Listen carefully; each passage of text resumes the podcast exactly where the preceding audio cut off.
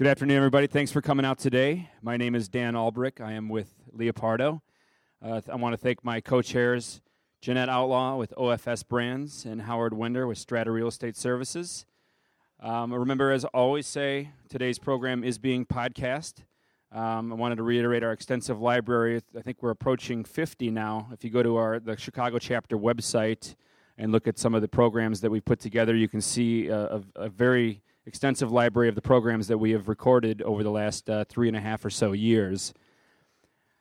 Um, next month, we got some uh, we got some interesting topics. We got uh, we're going to call it "Get a Hold of It," which is get a hold of IT, and we're going to study looking take a look at uh, mission critical facilities, real estate technologies, data centers, whatnot. We have our friend Paul Himes from Himes and Associates flying in from the East Coast to moderate uh, our esteemed panel.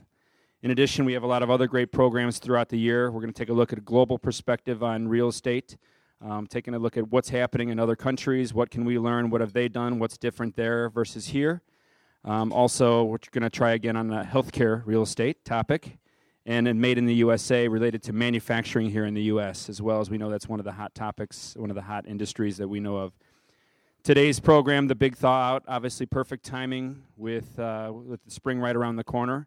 Our speakers today, we have uh, John Abuja, John Przybyla, and Jim Sotos. And to announce these fellows, we have John uh, Przybyla, first vice president of the firm and serves as the regional manager of the Chicago downtown office of Marcus and Millichap. John is one of the most accomplished regional managers in the firm, having managed the Newport Beach, California office from 1999 through 2007, and then taking responsibility for the Chicago downtown office. Jim Sotos is an associate director of Marcus and Millichap Capital Corporation, one of the nation's largest mortgage brokerage firms. Jim has more than 26 years of mortgage banking experience and brings a great depth of knowledge in structuring multifamily, retail, office, and industrial debt products, as well as other special purpose asset classes.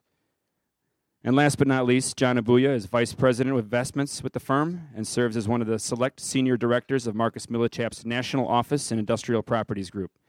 Specializing in office, medical office, industrial, and large retail offerings, John has personally closed more than 230 investment transactions, totaling over 1.4 billion over his 24-year career to date.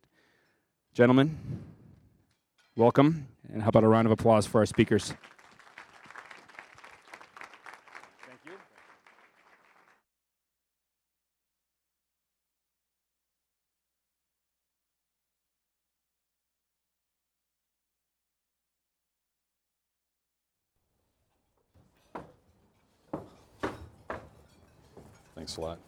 Well, thank you, everybody. It's uh, certainly a pleasure to be here. Um, my name, again, is, uh, is John Abuja. Um, I've been in the business for 24 years, but really focusing on investment sales uh, for the last 10, 11 years uh, with Marcus and Millichap here in Chicago. And it's certainly a privilege, Dan. We appreciate the opportunity to be here and speak with you. Um, John Przybyla, our regional director for Chicago uh, downtown, also has kind of an illustrious career with the firm. Uh, he brought the Newport Beach office over a period of about nine and a half, ten years to one of the top performing offices. We have 74 offices in the company, 1,700 investment brokers. We're the largest real estate investment brokerage platform in the country. And Jim Sotos, with 26 years of mortgage banking experience, um, is going to talk about capital markets. So, Dan asked us to talk a little bit about the investment real estate outlook for 2011, as well as uh, the capital stack, um, capital financing. And so, we thought it'd be kind of a good mix. I'm a guy that's on the street. I'm on the phone, you know, 12 hours a day, every day, talking to clients, to buyers and sellers of investment properties. Uh, and Jim is, is in another office in Chicago, helping me to get the transactions financed once we do have them together, which is uh, probably one of the more difficult aspects of closing deals right now. And then uh, John uh, oversees the entire process. Thanks, I appreciate the, the volume. so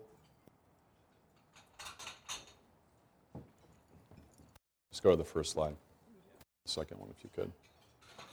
The big question that we, we get all the time is, you know, have we seen the bottom of the market? And I can tell you from my perspective, we have seen the bottom. You know, it's, it's at the end of the presentation. That's why. Yeah, just go to the first. We, we have, over the last 30 days seen more investor activity we have in the last, I want to say, three quarters combined. Okay, sure.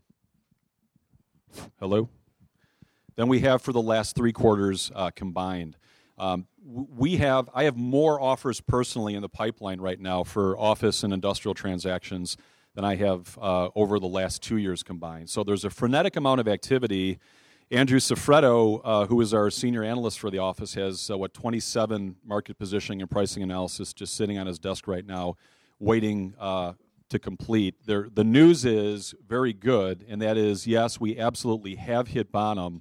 Uh, and now uh, we're hoping the market, uh, if not coming rushing back, is at least going to be coming back incrementally.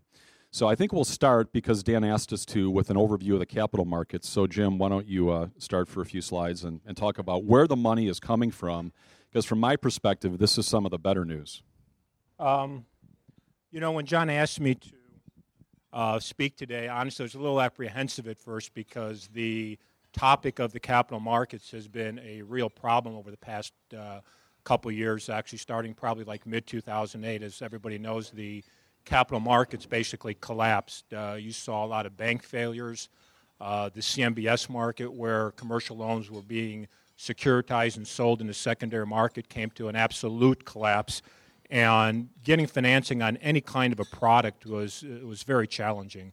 Um, and every time I would speak in front of a group, in all honesty, you know, lending was always the, the sour topic, and I felt like I needed to get a straitjacket when I left the room because there was a lot of horror stories out there.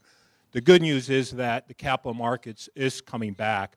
Um, start out basically by kind of going through different property types. Uh, the recovery has been led by, for the most part, multifamily. Uh, what you've seen over the last uh, probably 12 to 24 months is that you know a lot of apartment owners basically have uh, increased their occupancy, decreased their concessions, and the availability of cheap debt. When I say cheap debt, you know, Fannie and Freddie, Freddie Mac were uh, still lending out there, and a lot of buyers were taking advantage of the attractive debt that was out there. Uh, give you an example: they were getting 10-year money, 30-year amortization schedules, non-recourse, and you know rates were running in the, the mid to upper fours. So you got a lot of buyers really chasing that that kind of financing. So the, the recovery started by multifamily, and what we're starting to see right now, slowly but surely, you know, a lot of banks were competing for that product type. They weren't winning the, that type of business because they just couldn't compete with the overall structure of the government agency. So little by little, they're starting to, to go into other product types. Over the last six months, I've seen lenders now starting to chase some office deals, some retail deals, uh, industrial properties, whereas a year ago, they were just very challenging properties to, to finance. Um, lender confidence has definitely um, improved over the last six to 12 months. Uh, most of the lenders right now have worked out their problematic loans. Uh, they've either, uh, for the most part, some of them have extended them if they thought there was hope at the end of the day. But a lot of the banks have just basically recapitalized, and you know they're back out there looking for, for new business. So uh, the improvement definitely has has happened over the last uh, six to 12 months. At Marcus Millichap Capital Corp, just to give you an idea, between the first half of 2010 and the second half of 2010, our originations across the country have tripled the second half uh, of the year, and our closings have pretty much followed suit, uh, tripled compared to the first half of 2010. So all the signs are, are pointing in the right direction. As far as capital markets goes, what you're starting to see, uh, if you see here, credit spreads are starting to decline. What I mean by that is what you've seen over the past 12 to 24 months is that lender spreads have started to decline. Going back in the mid 2008, and I'll show you a graph as we, we go forward here. You know, the, when the CMBS markets just started coming back to, to a small degree, credit spreads were running five, 600 basis points over treasuries, which was a pretty astronomical amount. Over the last couple years, and especially over the last six months, you've seen those spreads narrow down a significant amount to now maybe 200, 225 basis points over the, the 10 year treasury. So that's definitely a step in the right direction. And those guys are out there looking for all types of property transaction. Now, obviously, they're chasing the best of class, you know, A quality properties, B plus properties in, in, you know, in the primary markets. But slowly but surely, you're going to start seeing that expand as well. Um, historically low interest rates have also helped. What's uh, what's happening, in, in, especially in my business, I'm sure everybody else is that that's in the lending market, is that the low interest rates that we've been seeing over the last couple years has brought a lot of discretionary refinances into the market. And what I mean by discretionary is uh, borrowers that had term on their uh, on their loans. They may have had two, three years of term left on their loan, but they were definitely looking to take advantage of the low interest rates that we were seeing over the past couple years. So they were going to the market uh, to refinance way ahead of schedule, and that's part of the process that's uh, increased our, our business activity levels. Uh, as far as capital sources throughout the year, uh, that's a, a, completely different uh, uh, structure from what we've seen a year ago, where it was just typically your your local banks and maybe a few life insurance companies. Uh, that has increased significantly over the last uh, six to 12 months, where you've seen a lot of the regional banks, the national banks have come back into play, and as well as life insurance companies. They have really increased their allocations. Most life insurance companies will put an allocation out at the beginning of the year, and once they hit that, they're pretty much shut down until the following year. Most of the smaller to mid-sized life insurance companies have really come back in 2010 and especially in 2011 with increased allocations, and I mean they're out there looking for for good uh, for good lending. So uh, everything points uh, in the right direction. There's no question about that. what I'd like to say on that too is, is some content on it. Uh, amongst the three offices in Chicago, um, Last year, we closed about 275, 300 transactions. Um, the first half of the year, our average uh, transaction size was about $1.5 million, which is, is fine. Um, but a lot of that was all cash, um, buyers coming in, buying properties all cash. Um, or it was a local lender that had a relationship with uh, the, the borrower. Um, and in, in some cases, also, it was uh, assumable debt. At the end of the year last year, our average deal size uh, jumped up to $4.4 million, um, which was positive. Um, and, and one of the reasons why is because we did see uh, more lenders entering the marketplace and really stepping out uh, towards that risk um, as, as well as our buyers did, um, taking more risk uh, in the marketplace versus in the first half of the year, was a lot of single tenant assets that were closing um, you know, with credit tenants, long-term leases, um, you know, stability, uh, good quality assets, and, and good locations. Um, so when we see some of the B and C product uh, selling and the deal size getting larger, and obviously more buyers entering the marketplace, um, you know, we felt that hey, we kind of hit the bottom, and now, you know, we're trying to uh, move in the right direction. And I, and I, I see that continuing into the first quarter. So. Another thing that really encouraged me is uh, actually Jim's director, Bill Wine, uh, was at the Mortgage Bankers Association meeting in California three weeks ago. It's an annual meeting. There are 21 investment banks that have committed to coming back into the market with CMBS debt this calendar year. He said it's as if the last three years didn't even happen. Now, granted, they're not going to come back in the same volume with product, but they're absolutely coming back into the market and, and wanting to make transactions happen. And we, we talked with our uh, Detroit office, and uh, they also came back from the Mortgage Broker Association meeting. And there were lenders that said, We want to lend this year on multi tenant retail in Detroit. And you know, you go, Are you kidding me? You know?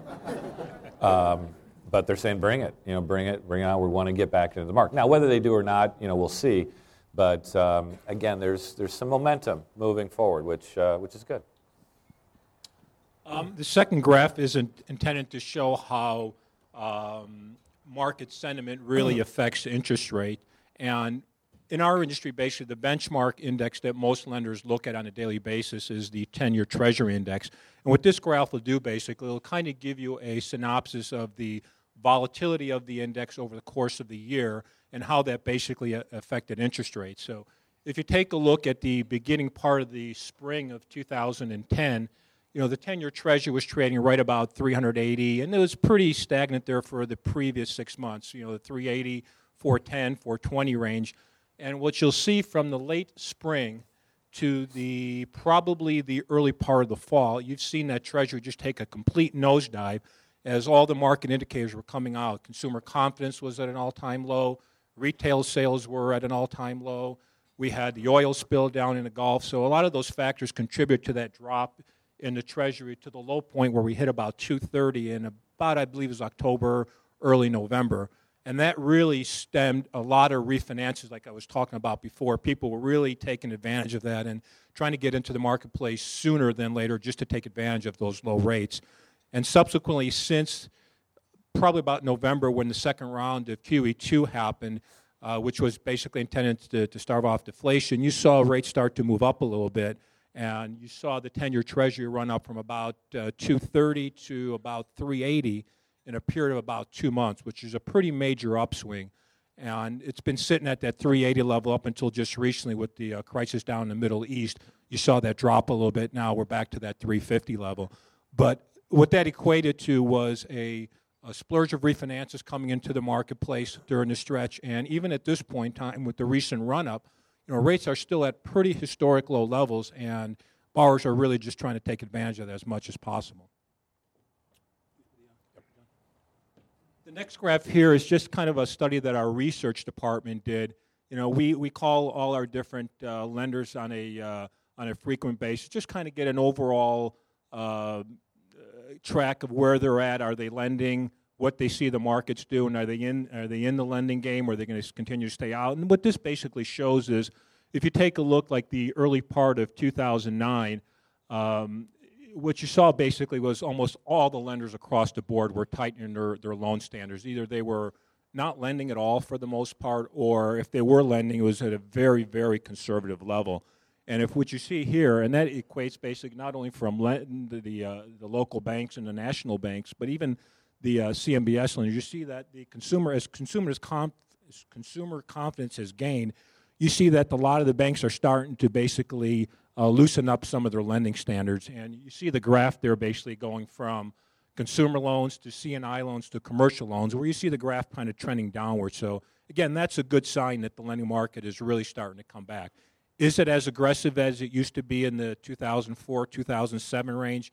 It, it's definitely not, but it's definitely a step in the right direction. So from that standpoint, it's, it's definitely positive news. The next uh, chart here basically shows uh, CMBS spreads, what John was talking about before. A lot of the activity in our business back in the 2004 through 2007 range was the CMBS market. And the CMBS market, as I said before, was where lenders would basically pool loans together, securitize them, and sell them in the secondary market. It was incredible financing, it was high leverage financing borrowers were getting long-term uh, debt, 10 years, and uh, for the most part, they were all non-recourse transactions, which a lot of the borrowers really liked. And that really stemmed our business uh, substantially in the early, I said, 2004 through 2007 range. And when that market collapsed, you saw a complete meltdown for the most part in the in the lending game. I mean, most of those guys back in 2007 just closed their doors overnight and they were out of business, and uh, that really hurt the lending platform quite a bit. And subsequently, over the last year and a half, that market is slowly but surely starting to come back. And what this graph is basically intended to do, it just shows how spreads going back in the early 2009 range were at an all time high. And the reason for that is there was just no confidence in the marketplace that these uh, lenders can securitize the loans and sell them in the secondary market. So, to offset the risk, they were just pricing their spreads at an incredibly high level and the result of that was basically nothing was getting done. I mean, no one was taking that kind of a, of a spread. But what you'll see here is over the last uh, year and a half, those spreads have continuously declined, and they're at the level right now where a lot of these CMBS lenders are definitely back in the game. Uh, they're out there, as John was saying, looking for for business, and um, they're very confident that they can get these loans securitized and sold in the secondary market. And the result of that is the declining spreads. Um, this here just gives you an idea, as I was saying before, the level of the CMBS market. You'll see, uh, again, in the 2004 to 2007 range, uh, we basically hit at the peak of the market, we hit about a $250 billion um, uh, CMBS market. I mean, that was just incredible. And the following year, in 2008, 2009, we basically hit below 50 and almost to about 10 billion in 2009. I mean, that just goes to show you how uh, drastic that collapse was. And, right and uh, if you take a look in 2010, 2011, what you've seen is slowly but surely, that market did come back in 2010. It resulted in about a $10 billion um, uh, market, and in 2011, we're expecting that to be anywhere from 40 maybe to about a 50 billion dollar market. So again, it just gives you an indication as to where that market is at. And again, as John was saying before, we now have uh, last count we've had over two dozen CMBS lenders that have really come back in the market that I get calls all the time right now. They're out there looking for business, whereas a year and a half, two years ago, uh, they, would, just basically didn't exist. So again, that's a positive sign that the lending market is slowly but surely kind of getting out uh, underneath the, uh, the troubled times. What size deals, Jim, are they? The size deals basically are uh, they started out at about 10 billion and above, or 10 million and above. No one really wanted to look at anything less than that. What's interesting over the last couple months, I've seen some of the smaller players now take a look at uh, anywhere from one to five million dollar deals, which is a, really a step in the right direction. Again, they're very picky as to what they'll take. They want a quality assets in you know primary markets, but again, it's just it's a slowly but surely we're just it's a step in the right direction. So, um, but for the most part, they they want to see 10 million and above. I mean, that's kind of the common common theme amongst most of those guys. If they're going to put a lot of time and effort in these deals, uh, it's hard for them to make any money if they're doing a, a million dollar deal. So. This chart here basically shows the volume of activity amongst different types of lenders over the past couple years if you'll see in 2009, 2010, the uh, regional banks uh, saw a pretty good increase, about a 19% increase in volumes of loans originated. And that was a lot of the result from TARP money that the banks received. Uh, it gave them ability to basically reinvest that money, put it out in the lending market, basically, and, uh, and make a higher spread than their alternative uh, investment vehicles. So you saw that market increase pretty drastically.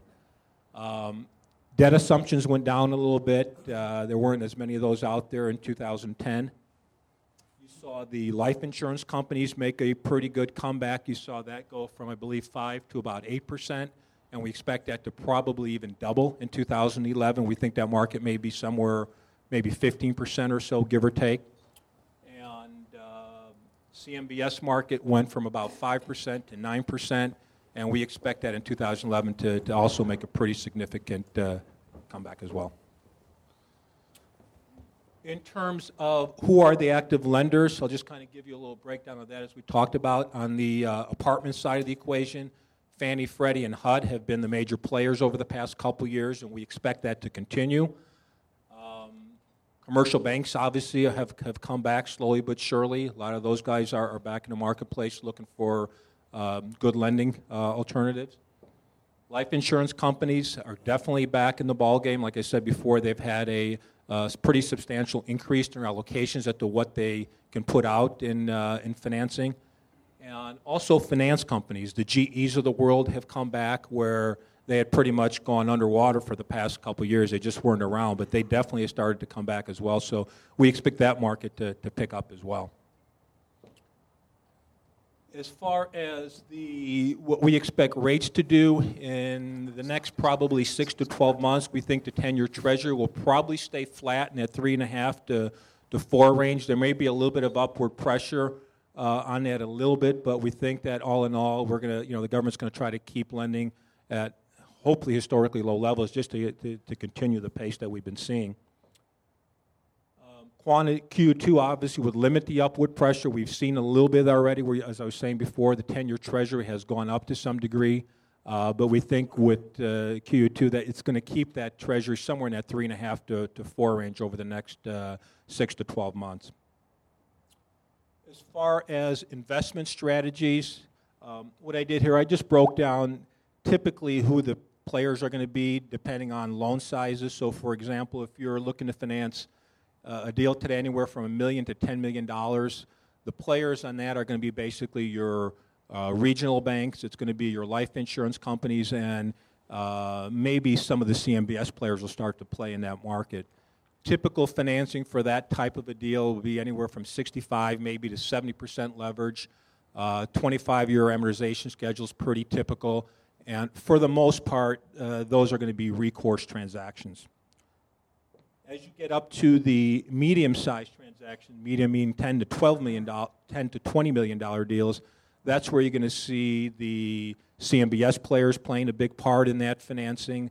Obviously, the life insurance companies and the finance companies are definitely going to be playing in that arena. And that's typically going to be a little bit of a higher leverage scenario, maybe 70 to 75% leverage. You're going to get a little better term, five to 10 year terms typically. And for the most part, those will be non recourse transactions, which is really what a lot of borrowers like in that, in that price range.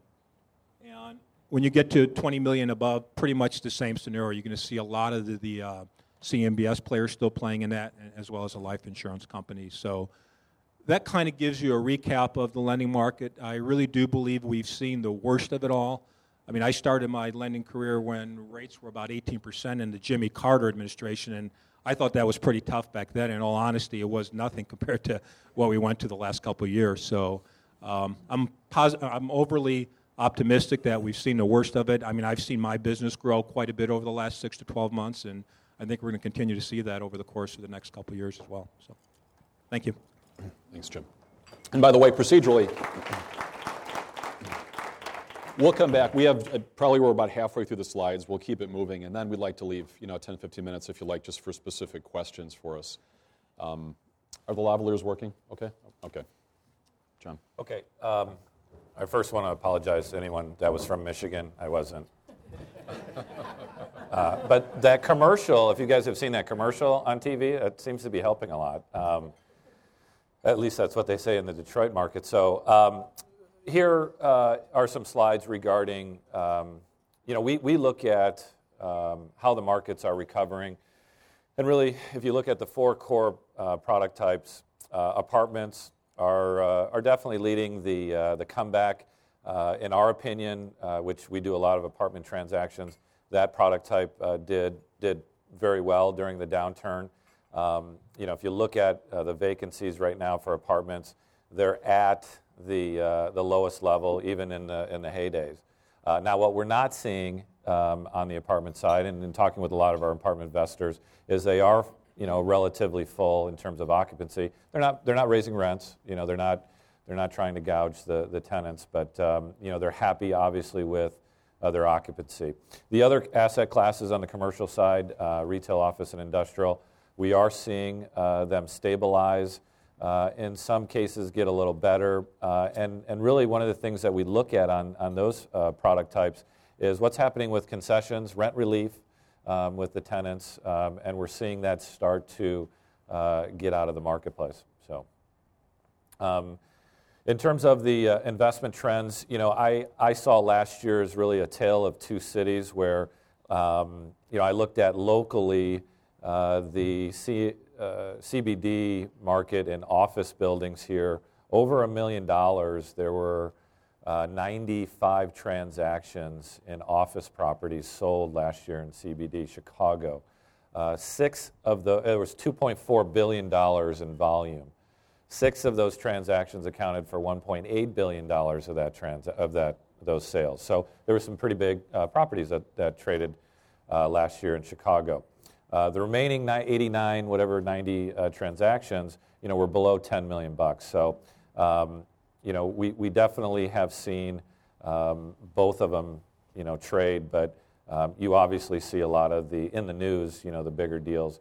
In terms of the pricing trends, um, if you look at all of the product types, um, really the, the high point of the market um, was 07 in retail. it was 05. So, um, you know, we do have some time, you know, left to, to, to increase, but uh, every product type saw a decrease from the high point uh, in their markets of 25%, you know, 22, 25% or better. Um, so, you know, th- we definitely did take a hit. Um, this just shows the, the pricing breakdown from 1 to 10 million, 10 to 20, and 20 plus. Um, what we're seeing here right now is the activity in the one to $10 million uh, property uh, range. There are buyers for that asset class, uh, for, that, for that pricing. Uh, there are lenders, as Jim said, that are, uh, are active in that. Um, so we definitely are seeing um, you know, that being active. But on the $20 million, because of some of these bigger properties that have sold uh, you know, across the United States in solid markets like Chicago, LA, San Francisco, Boston, Um, you know, that's it's definitely there was a good year last year for some of that A quality type of uh, type of product. The other thing I'd, I'd, say about this slide, which I think is dramatic, is if, if you look at the, the yellow bar, which is last year's volume um, extrapolated through the end of the year, in terms of increase, if you look at 2009 and 2008 vis a vis 2007, the year before, look at the huge dip, reduction in activity, and then there was a little bit of less of a reduction in activity, but still a reduction beyond 2008 and 2009 it was really last year in 2010 that we saw a huge swing on the investment side to the positive. Now, granted, not all of those sales um, were positioned for profit. I mean, there was, there was a lot of uh, taking of properties that unfortunately had to be sold. But nonetheless, at least volume is back. And I can tell you, I think the, the bar for 2011 is going to dwarf that number uh, from 2010. The other issue, though, too, we're, we're seeing right now is well, let me put it to you this way sellers are selling for one of two reasons. Either they have to sell, there's a myriad of reasons for that. It's usually debt related or refinance related, or they want to sell because they have so much equity tied up in their real estate, so much cash that they feel they could do a lot more with it right now. My average investor is telling me they, they feel there is a generational opportunity to create wealth over the next 15 years in commercial real estate on decisions that are going to be struck within the next 12 to 24 months. Now, you have to have some cash or know someone who has some cash to do that. But there's also a flight to quality. And, and it, what's interesting is quality in terms of an investment property not only includes creditworthiness of tenant, not only includes length of lease, not only includes A class buildings, but it also reflects the markets. And, and if you look across research, relative to cities within the United States, you're going to see a huge demarcation between primary markets, secondary markets, and tertiary markets, which is precisely what this slide indicates. And you know, I have to say though that in in addition to that, there's a tremendous opportunity for an investor to find a much higher yield in a secondary or tertiary market if they're willing to take a little bit more risk on those markets. And from my opinion, the thing that's changed the most I've seen, not so much from the lenders, Jim, but from the investors, they're willing to take more risk this year on markets and on product type and on pro forma. Not saying they're going to take less yield. They want the same amount of yield, but they're willing to take a little bit less risk in terms of how the pro forma for that property, which tells me they're convinced that if we're not in an upswing, at, at least we've certainly uh, seen the bottom. This is a pretty simple slide. It just it shows core inflation uh, and it shows the 10-year Treasury. And, you know, I mean, to see, you know, core inflation having averaged 4, 4.41, I mean, you know, we're down below 2%, and the 10 year Treasury averaging 7.21, and look at how low it is now. I mean, we're, we're still only 60 basis points above the all time low for the 10 year, which that means is we're, we're in a historically low interest rate environment. And as an investor, you're looking really ultimately at two numbers. You're looking at your debt constant and you're looking at your cap rate, which will define your, you're looking at the spread. And what this slide shows, and the next slide will show, um, is the spread between the cap rate and the interest rate is such that you can make a lot of money right now in yield if you invest in the right properties. Jim, this is one that maybe you can talk to. It just it's in, in terms of delinquency rates by by lender type, um, CMBS versus life versus yeah. banks. Lavaliers on. What this uh, shows here basically is if you look at uh, the major lenders you talk about, CMBS, life insurance company, and banks, it just shows you an indication of where delinquencies were at, where they went, and kind of where they're starting to stabilize right now. Um, if you take a look on the CMBS side, that's definitely the higher range right now. They've experienced loans, uh, their delinquency rate somewhere around, I believe, 7.5 to about 8%, and it's starting to stabilize. So a lot of the loans that were being done, as I was saying before, in the 2004, 5, 6, 7 range, some of those are starting to come home to roost right now. Their term may be coming up. They're, it's time to get refinanced, and they're just underwater. They're not performing well. So that's why you start to see that uh, market uh, pretty much hit the, the peak of about 8%. As far as life insurance companies go, they were never really that much of a risk taker, uh, never have been, probably never will be. So you're seeing that pretty much level off. I mean, it's not even less than 1% for the most part, and that's going to be the same going forward. I mean, they just didn't put a lot of risky loans out there for the most part. You know, they were lower leverage transactions, they were shorter amortization, so the debt got paid down a little quicker. So you're, you're, you just don't see that kind of delinquency rate. Uh, and the banks were somewhere in between. They were running somewhere in that 4% range. Uh, and for the most part, that's flattened out right now. Four, maybe four and a half to five percent is what most of the banks have, have seen in terms of delinquency rates. So, the, um, the the point behind that is I think we've seen the worst of it again. The most of the lenders have worked out a lot of their troubled loans. They've either put them back to market, as John said. They've had some short sales in certain cases. Uh, in some cases, if they thought there was an end game to, to, to the property, they would give the borrower an extension, give them some time to work it out. So, but all in all, we never really saw the real estate, the troubled real estate that a lot of the investors thought out there that would go to the marketplace that they were able to, to pounce on for cents on a dollar. That never really materialized, and uh, so the opportunity wasn't there for a lot of the investors to, to cash in on that. Yeah, last year uh, we did uh, probably around 300 what we call BOVs, or you know, where the lender had asked us to, um, you know, value the asset. Um, we probably listed 20 of those and sold maybe 15 of those. So um, there wasn't a lot of that other shoe dropping, like like you know everyone kind of had talked about. Um, but uh, we are seeing uh, the lender-assisted sales, the pre-foreclosure sales, the short sales, where the lender and the borrower are working towards you know, a solution on a sale asset, or on a sale uh, transaction, or uh, like Jim said, is they're working out um, some restructuring of the loan. So we did a lot of work on that. I think more will come this year uh, on that side, but not as much as everyone had expected. This is just kind of a trivia fact. It's an interesting slide to see that more than half of all the $2.4 trillion in, in commercial mortgage debt outstanding are, are private banks followed by CMBS, of course, um, you know, four or five years ago, as well then as the, as the life companies. This is what I was talking about before, and for me, this is, as an investment broker, talking to my clients, this is probably the most significant slide for me.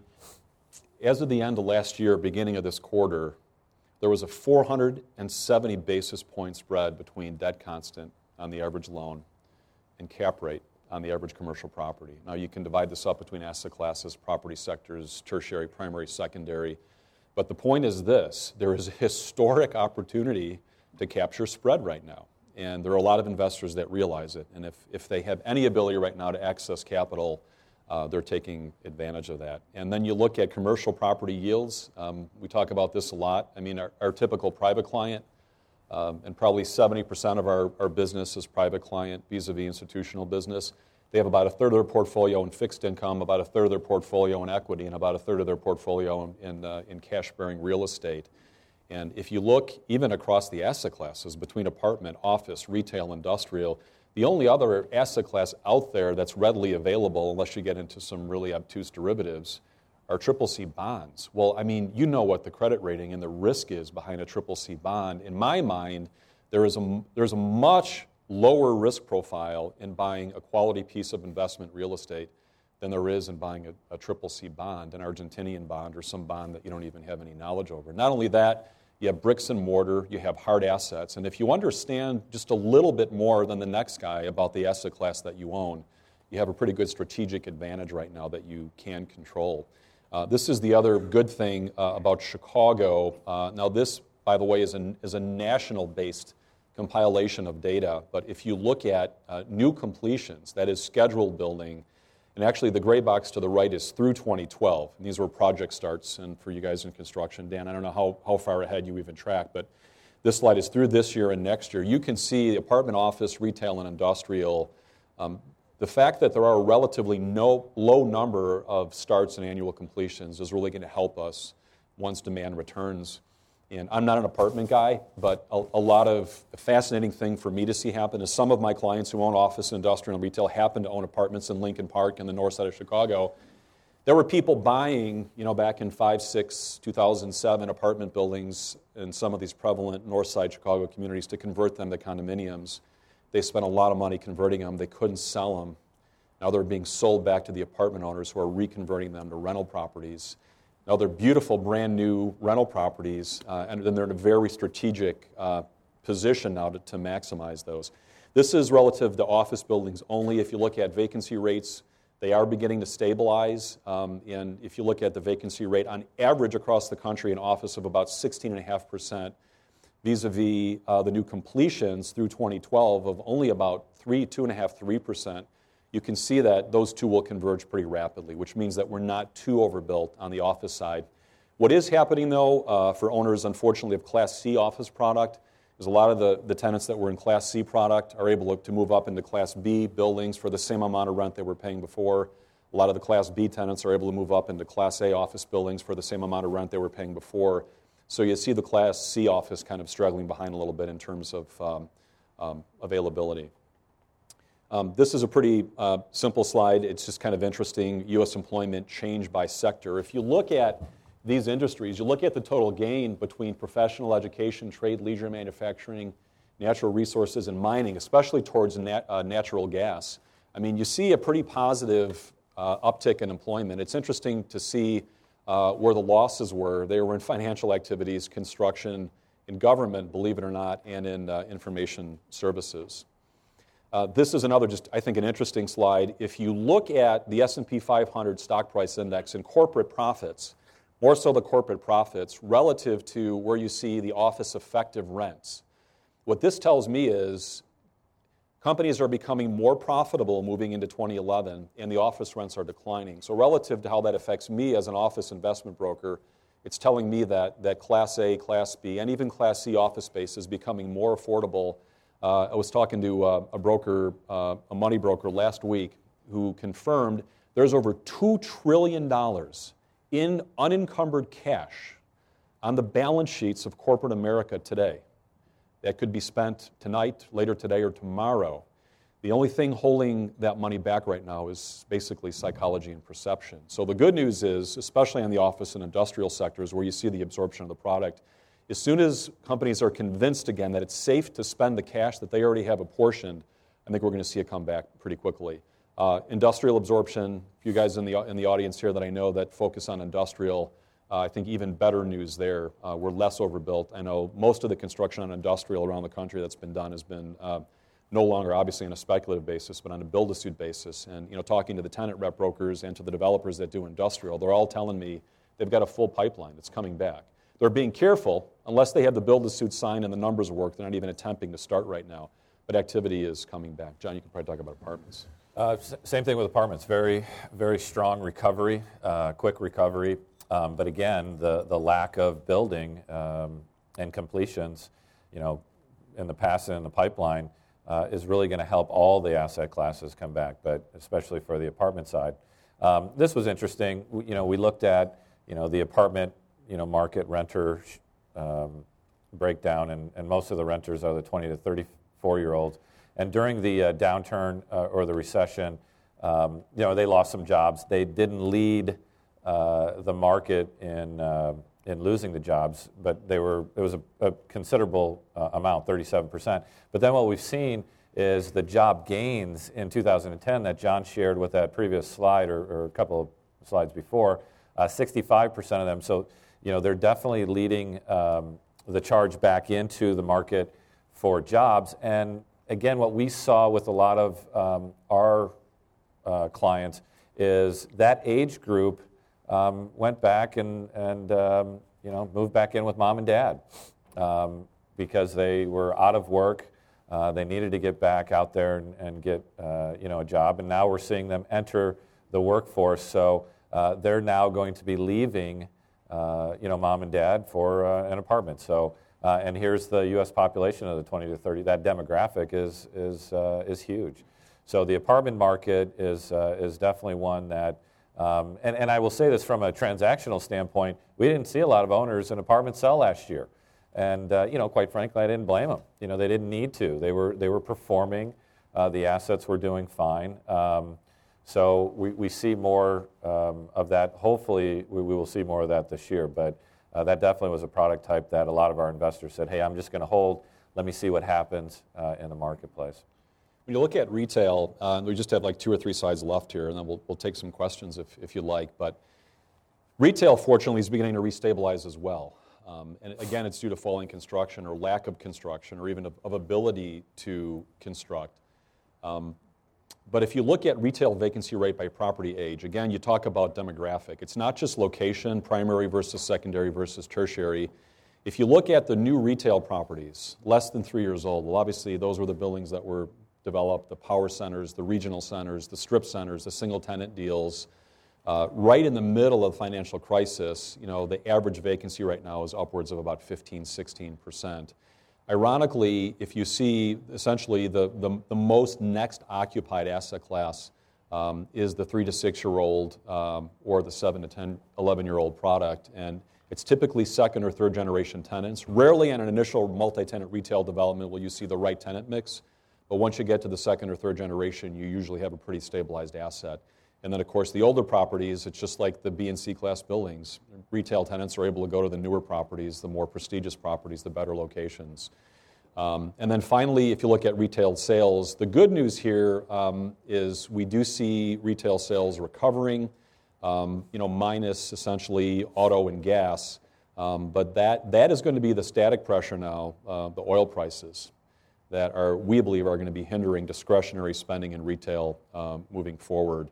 Um, and if you, if you look, uh, retail uh, sales growth by category, it's interesting for me to see um, that a lot of the, the miscellaneous sporting good apparel, uh, health, and building materials, those people that are do it yourselfers and trying to get things done more for themselves are actually uh, leading the way uh, in terms of gains. So, Dan, I, I hope we, we accomplished what you wanted us to, and just to give you kind of a 10,000 foot view. I'd like to bring to your attention, we have a very detailed um, 2011 Economic Outlook report that I left with all of you. My contact information is in the top left hand corner. We also have very de- detailed market reports on every asset class. If you need any more information, honestly, all of us up here, we're not transactional brokers as much as we are relationship brokers. If there's anything we can do to help educate you in anything you're doing relative to investment real estate. I mean this sincerely. We're happy to take the time and do that, build a business relationship, and help you in any way that we can. And with that being said, if there are any specific questions, we're more than happy to take them at this point. Uh,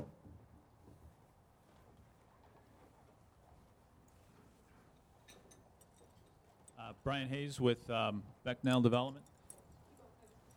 Um, my question is really simply what's what's different this time? you, you, talk about all the money coming back.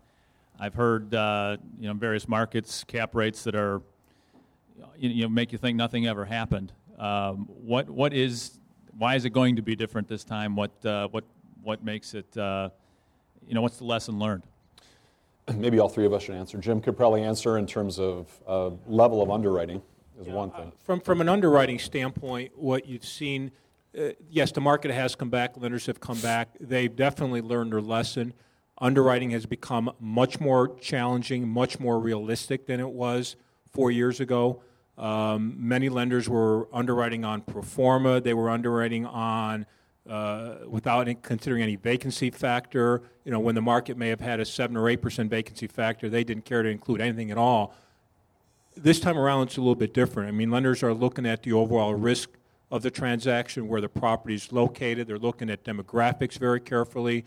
They're looking at, at the end of the day, what's my land value going to be on this thing, you know, when my loan comes due. So they're trying to structure loans a lot more within a realistic guide than what they were back in 2004 through 2007.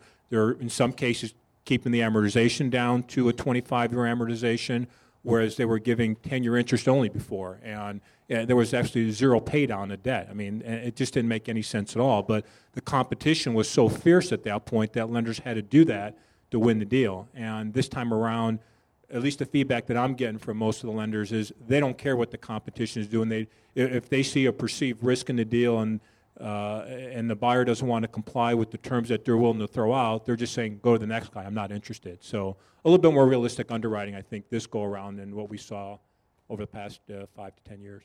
So. And my answer is about 10 seconds, Brian, and, and that is that if you can get a better yield in real estate than you can in some of these other alternatives for a lesser risk, using less leverage this time, and that's what's changed with most of my clients, is they're content with 60% loan to value because the folks that came into this downturn with 50 or 60% loan to value, most of them are doing just fine.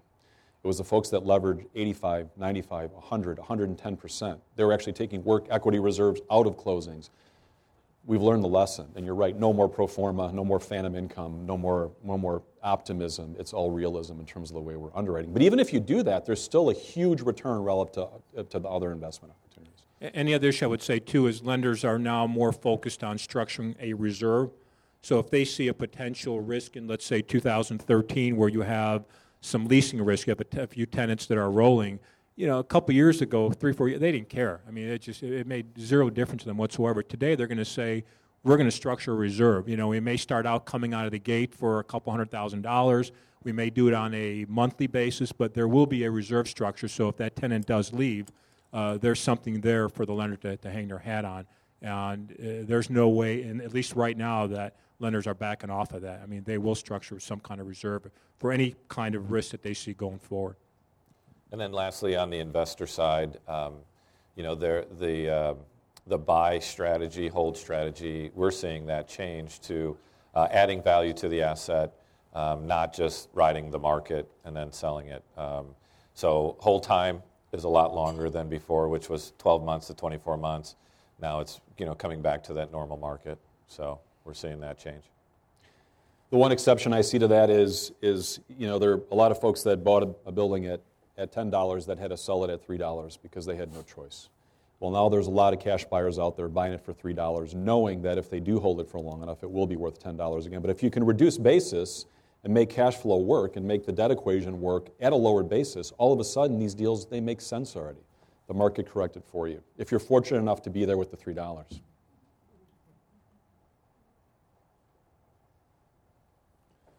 Any more questions? We have time for, yes, sir. Yeah, very good presentation, guys. Thanks. For a very difficult subject. Um, if you were to counsel a client to sell or to hold, you made a pretty compelling statement. Gener- generation wealth, that stuck with me for the next 18 months. So if you got a great asset that's got great credit tenants, maybe one tenant in a great location, Class A, trophy, do you sell it or do you hold it to make that generation How, wealth? how stabilized is it percentage wise? Stabilized, 100%. So 100%? Yeah. Yeah. What do you um, there, so here's my thought. Um, there's probably not going to be a better time to sell it um, as you have, if, you, you, if, that, if those leases are burning off, which naturally they are, and, and if it's a multi-tenant deal, you've got a little bit more flexibility. One tenant, one lease. Single tenant, 15 then- years. Then the property, in my opinion, will likely be getting less valuable moving forward for one of two reasons. You've got lease term burning off, and you have interest rates that will be rising. And I mean, it's an indirect correlation, but it's a real correlation. As money becomes more expensive, in order to maintain the equivalent yield on sale, a buyer is going to be willing to, to pay. Now, that being said, though, if you, didn't have a, if you didn't have a place to take that capital and reinvest it at a better rate, then I would question your decision as well. Thank you. Does that make sense? Yes. Yeah. That's a big question. John, if I sell this now, what am I going to do with my money anyway? Well, you know what? If you don't have a better opportunity, then you're probably better off not selling right now. It's a big question for a broker to answer to. We'll always find another deal for you to buy. All right, Danny, I hope we, we accomplished the goal here. And we really sincerely appreciate the opportunity. Again, you have our contact information, so give us a call. Thanks. Gentlemen, this program was uh, was excellent. Um, you guys had a couple of folders outside on the table, I believe. Jim, you think you put some out there? All my folders. If anyone has any questions, my card's in there, so feel free to. Please fill out your surveys. Uh, Excellent job, gentlemen. Thanks. Thanks. thank you again.